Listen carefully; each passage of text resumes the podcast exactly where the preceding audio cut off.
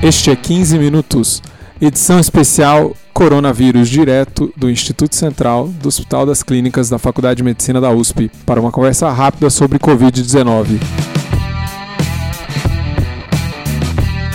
Estou aqui com o Dr. Júlio Alencar e Dr. Rodrigo Brandão, supervisores do PSM.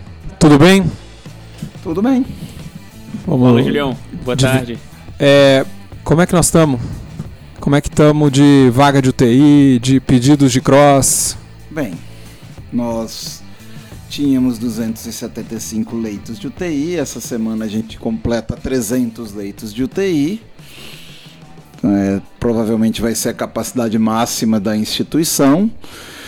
Num momento em que parece que a pandemia chega num platô, talvez o número de pedidos de transferência não está aumentando, né? Teve até um, um pequeno descenso dos últimos dias. A gente não sabe se isso é uma tendência ou se essa vai ser a nova realidade. Também a gente tem novo, hum, vai ter novas circunstâncias, como é, uma abertura do comércio que está se ensaiando, uma menor tolerância da população com o isolamento domiciliar, então pode ser que haja um rebote, embora se você olha muito o que aconteceu em França, Itália, você teve rebote quando começou a fazer a abertura, mas nada tão dramático como foi no começo da pandemia, então é, enquanto eu espero que a situação vá piorar bastante no resto do Brasil, talvez São Paulo esteja chegando num momento de platô, não vai ficar muito pior do que isso.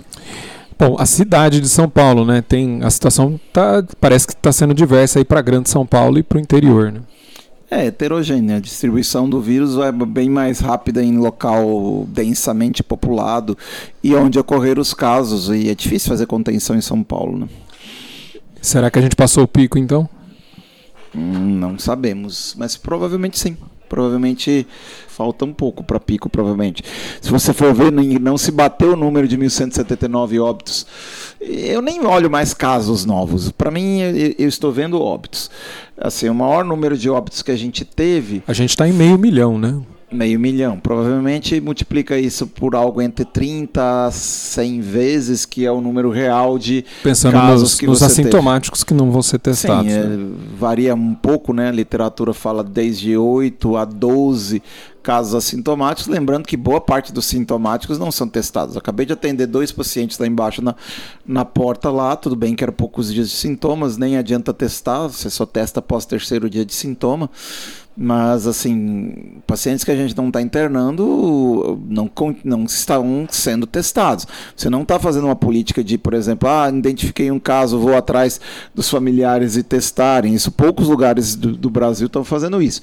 Então você está falando no mínimo, no mínimo, no mínimo, de 30 vezes o número de, de casos em relação ao que é divulgado. Então, nós não temos menos de 15 milhões de casos uh, de, de Covid no Brasil, provavelmente mais do que isso, inclusive. Ô, Brunão, das publicações dos últimos dias, você que sempre está olhando isso diariamente, o que, que te chamou a atenção? O que, que tem de interessante? Olha, não, as publicações não estão tão interessantes aqui. Eu continuo procurando alguém que publique a tal das fases Covid, né? Toda vez tem um vídeo na internet de algum gênio, assim, que fase 1 um, é, viral, daí fase 2 imunológica, fase 3 pulmonar. Eu tenho visto alteração no pulmão com dois dias de, de história, então não sei por que, que a fase 3 seria pulmonar, e aí tem 3A, 3B Continuo procurando isso aqui na literatura. Para mim, eu tenho visto mais um contínuo de piora dos pacientes.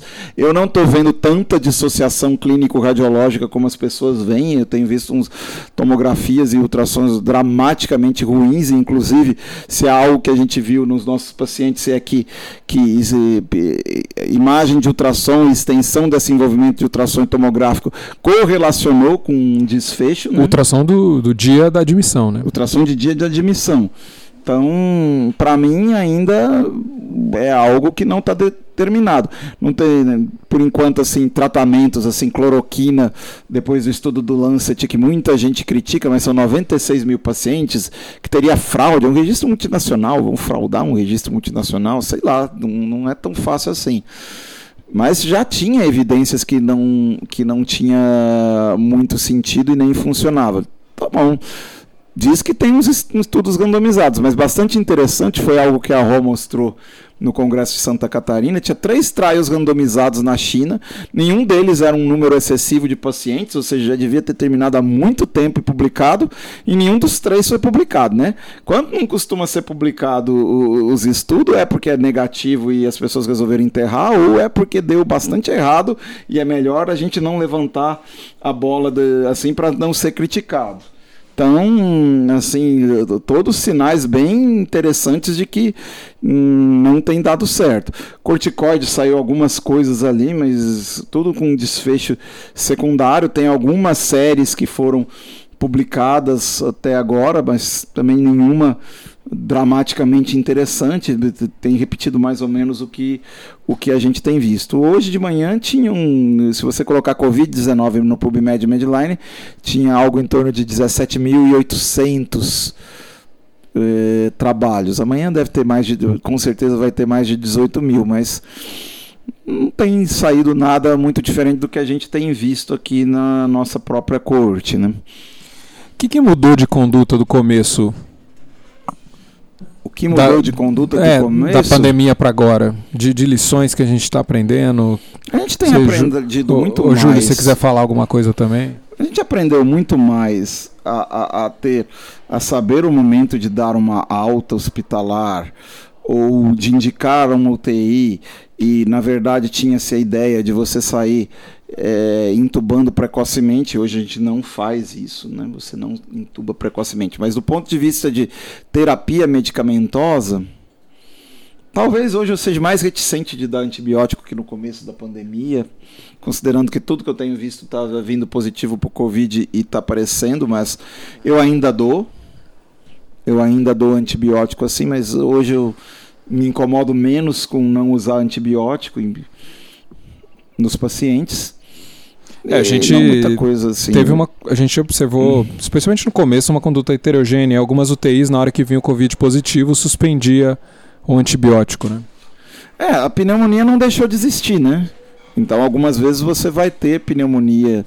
Assim, ah, outra coisa talvez, talvez hoje eu esteja mais convencido de você fazer uma anticoagulação profilática com uma dose estendida, embora a evidência de literatura tem que estar tá tendo evento entrombembólico com a anticoagulação profilática, não que uma, uma dose maior diminua. A gente aguarda esses estudos.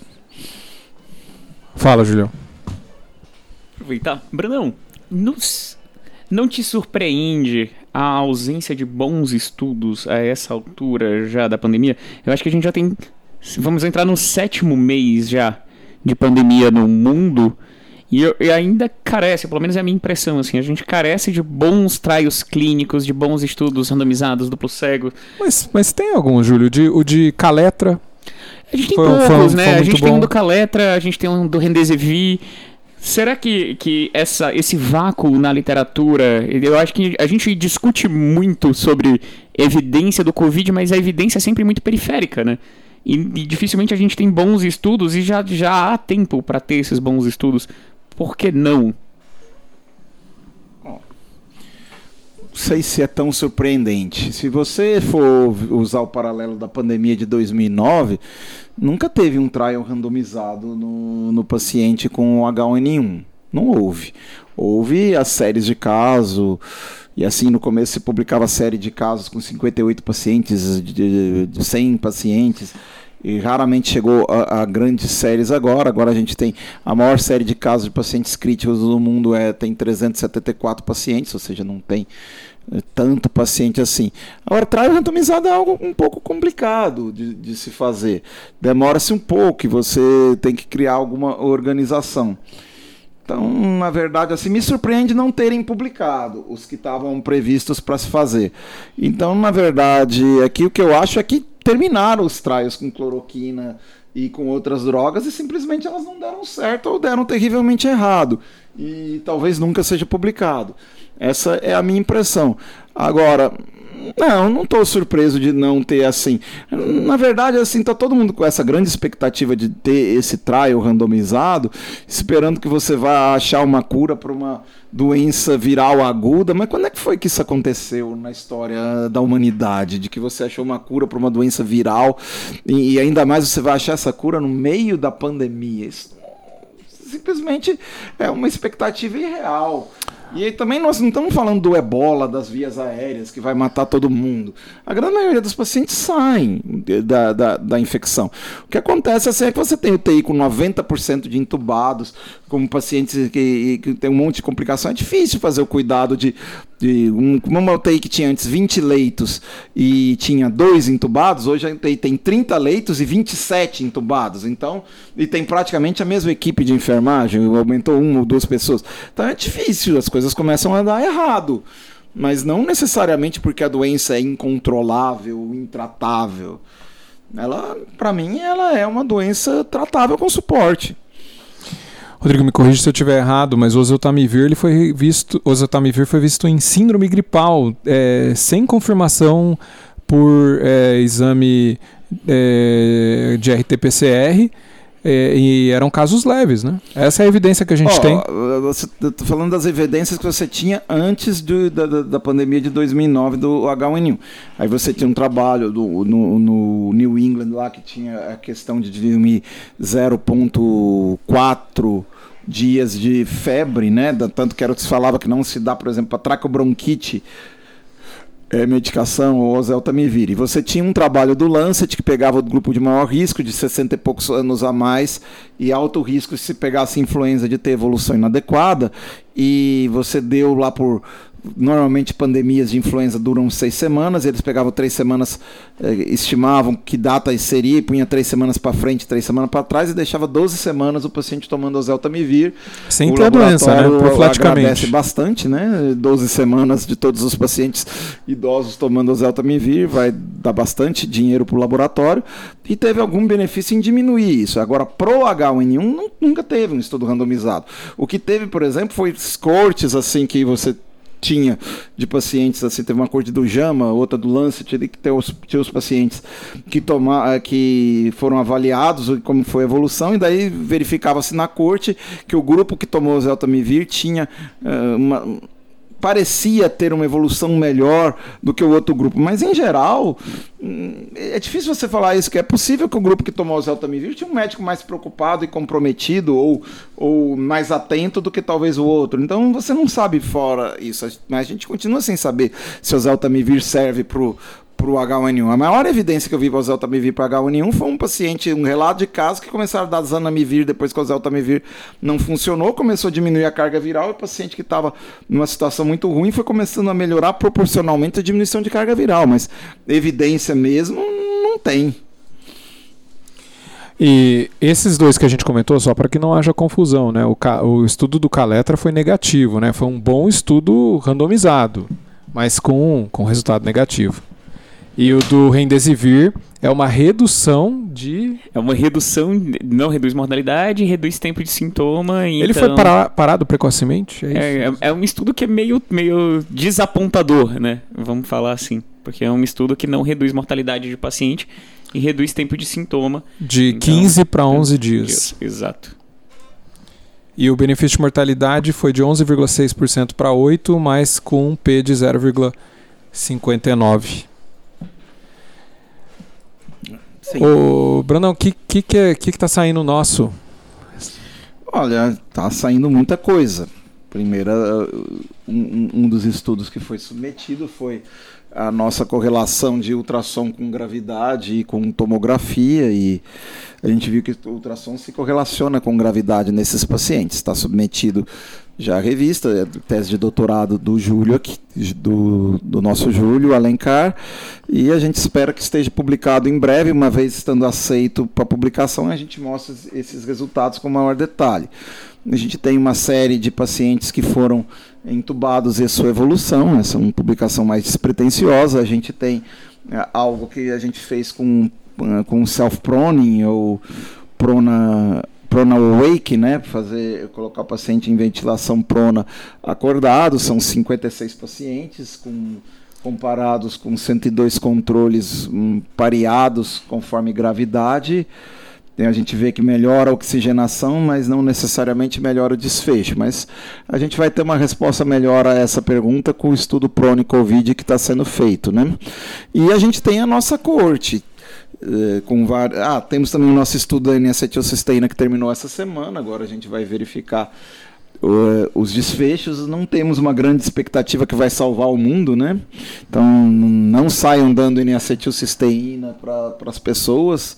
A gente vai analisar os resultados, mas a nossa expectativa é que vai ser neutro o efeito ou vai ter benefício em apenas desfechos secundários, terciários que não vão fazer grande diferença na evolução. E a nossa mas, corte. Mas foi uma, foi uma excelente experiência que a gente teve, né? De, de, é, de fazer um estudo que foi randomizado e foi realmente cegado, né? A gente não, não sabia o que, que o paciente estava recebendo. Era... É exatamente isso que eu estava. Esse é meu ponto, porque a gente conseguiu fazer dentro de um departamento de emergência. Tudo bem que a gente já vinha da cultura de fazer alguns estudos, poucos, mas alguns estudos dentro do nosso departamento de emergência. Mas em dois meses a gente teve um estudo aprovado pelo Comitê de Ética, enviado à plataforma Brasil, randomizado, cegado, usando placebo com uma medicação. E já temos aí resultados nas mãos. Então essa é, é por isso vem a primeira pergunta, né? Tudo bem que o nosso N é de um de um randomizado, né? Mas por, por que, que a gente não tem visto tantos randomizados? É, é, complexo mesmo, assim, dava para ter alguma coisa. Mas até teve estudo randomizado, assim, mas nada que fez diferença. Então, você tem também o viés de, de estudo negativo, demora para publicar, né? Se viesse, talvez tenha vários estudos randomizados que terminaram e não foram publicados Isso, porque a é um revista não se interessa para publicar negócio negativo, né? Quer publicar os negócios que deu certo tem. e faz as pessoas famosas. Tem uma revista que é o Journal of Negative Results. Eu, eu já tenho uma publicação lá. É, estudos negativos são bastante relevantes também, né? Você para de investigar aquele negócio Exato. lá porque não é por aqui o caminho. Olha, olha a nossa, olha a nossa discussão atual, né? De... É. Que a questão assim, eu nunca vi uma, uma um frenesi irracional como eu tenho visto nessa pandemia. De você simplesmente tem que ter uma medicação que vai salvar. E daí você inverte o ônus. Em geral, você, você faz um estudo observacional, acha o negócio para ir para o randomizado. Aqui o observacional não é o bastante para te desencorajar. Assim, quando é que foi que um negócio que deu certo no estudo observacional, uh, não deu certo no estudo observacional, deu certo no randomizado? Eu nunca vi, eu não me lembro. Não, é. A, hum. gente, tem, a gente tem exemplos célebres do contrário, né? Que o observacional parecia. Anticoncepcional a, oral. Anticoncepcional oral, o flecainide. É, e, e, outras medicações que observacionalmente pareciam maravilhosas e que depois se mostraram que até aumentava a mortalidade, câncer, etc. É, estudo randomizado é difícil dar certo as coisas assim. É, a, a expectativa é que uma parte das coisas é, funcionam. Mas a minha impressão é, é, que a discussão não é sobre a, a, a, pílula mágica. A discussão é se eu posso ir para a rua e eu terminar o isolamento social ou não. Essa é uma discussão realmente difícil, né?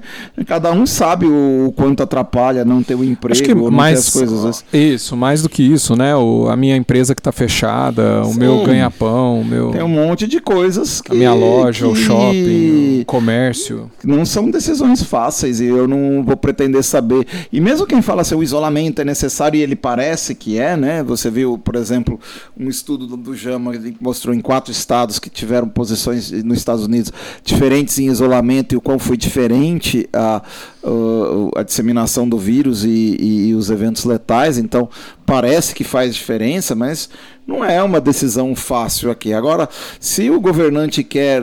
É, falar a favor de você fazer abertura, assim, tem que fazer de uma forma bastante clara.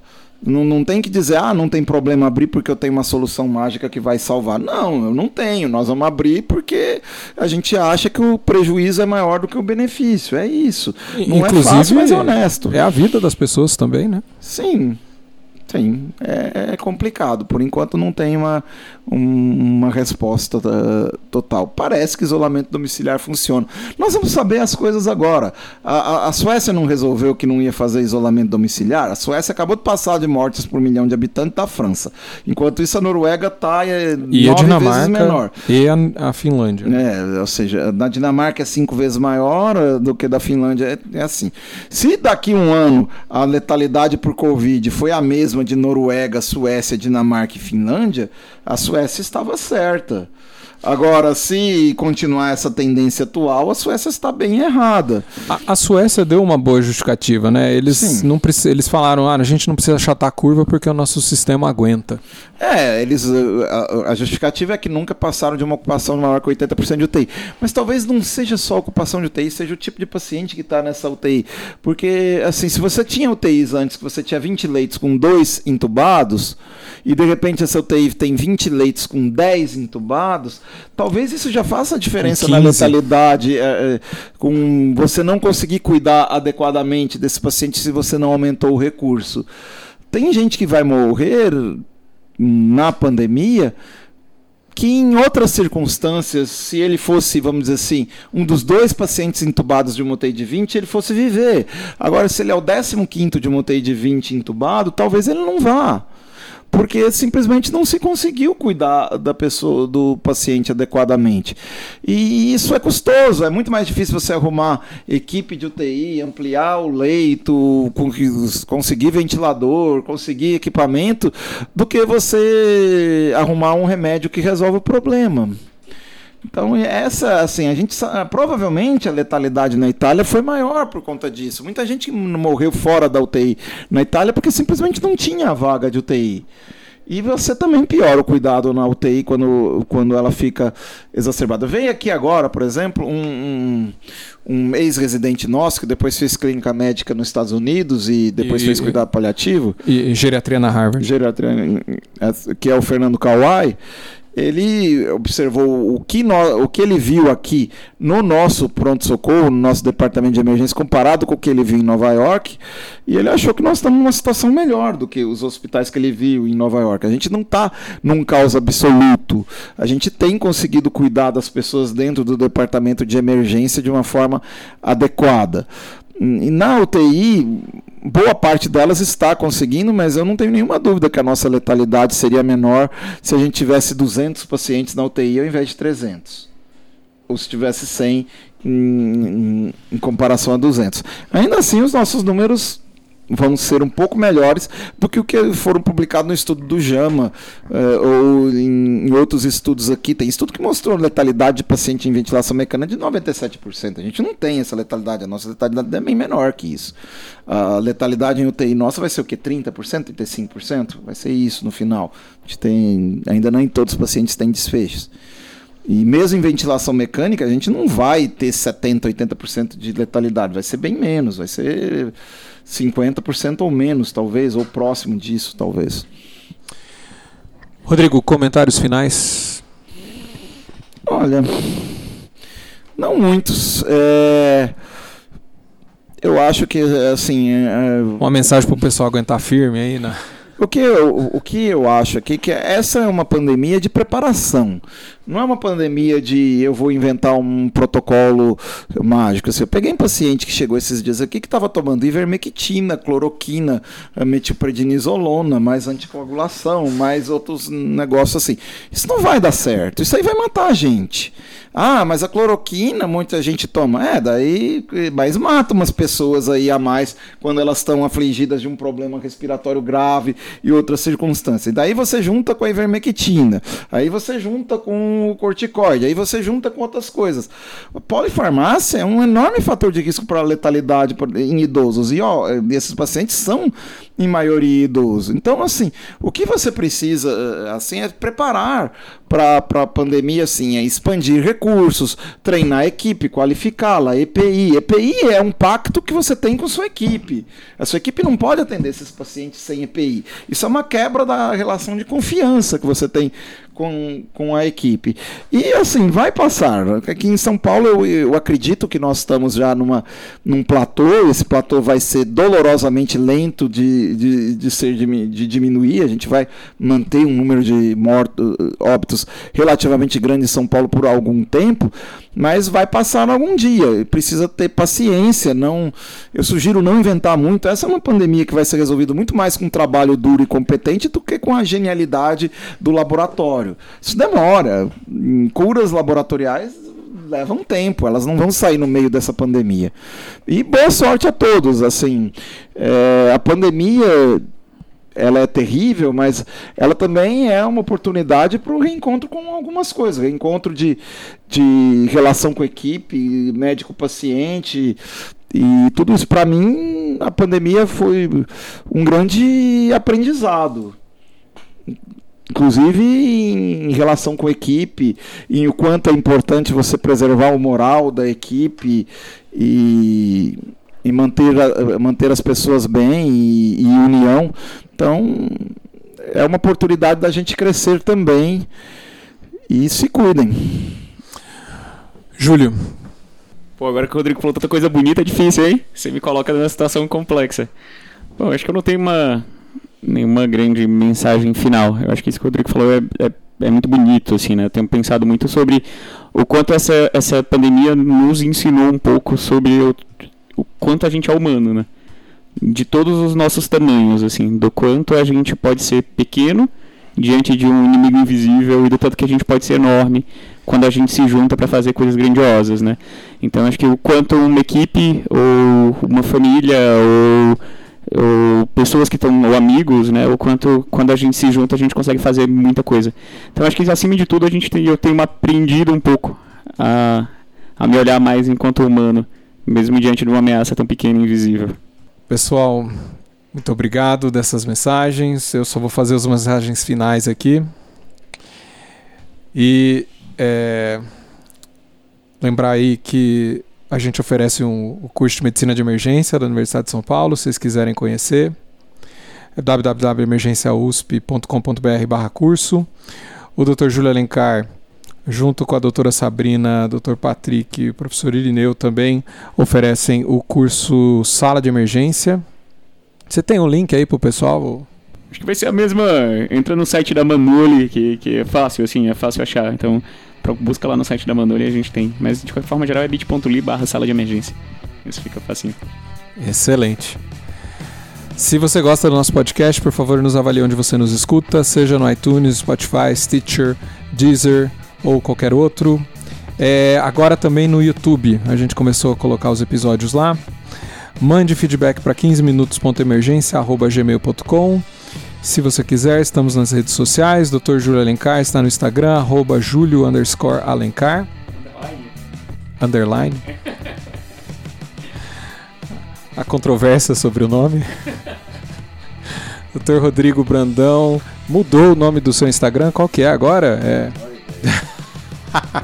então eu vou falando o meu aqui enquanto eu olho rapidamente. Eu estou no Instagram em. Marquini.